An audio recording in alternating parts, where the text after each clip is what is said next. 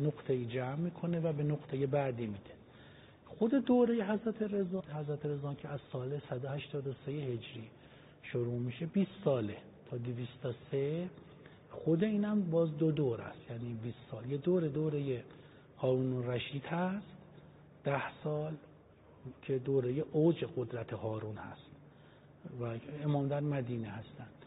و یک دور دوره معمون هست. دوره معمون هم باز به دو قسمت تقسیم میشه. یه پنج سالی که درگیری معمون و امین هست و سر خلافت و اختلافی که در عباسی ها افتاده که باز امام در مدینه هستن. دوره دوم ندیگه دوره که معمون را مسلط, مسلط معمون امین را سرکوب می‌کنه از بین می‌بره و دیگه با قدرت به خلافت می‌کنه.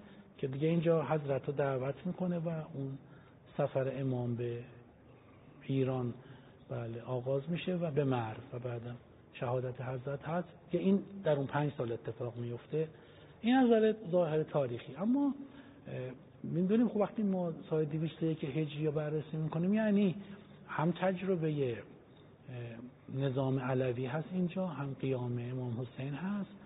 هم مکتب حضرت باقر و حضرت صادق و اون کار عظیم و تلاش علمی مهمی که اینها انجام دادن در اون نهضت علمی و همون دوره سختی که حضرت کاظم داشتن. همه اینا تبلور پیدا کرده در این سال دویست هجری. خب اینجا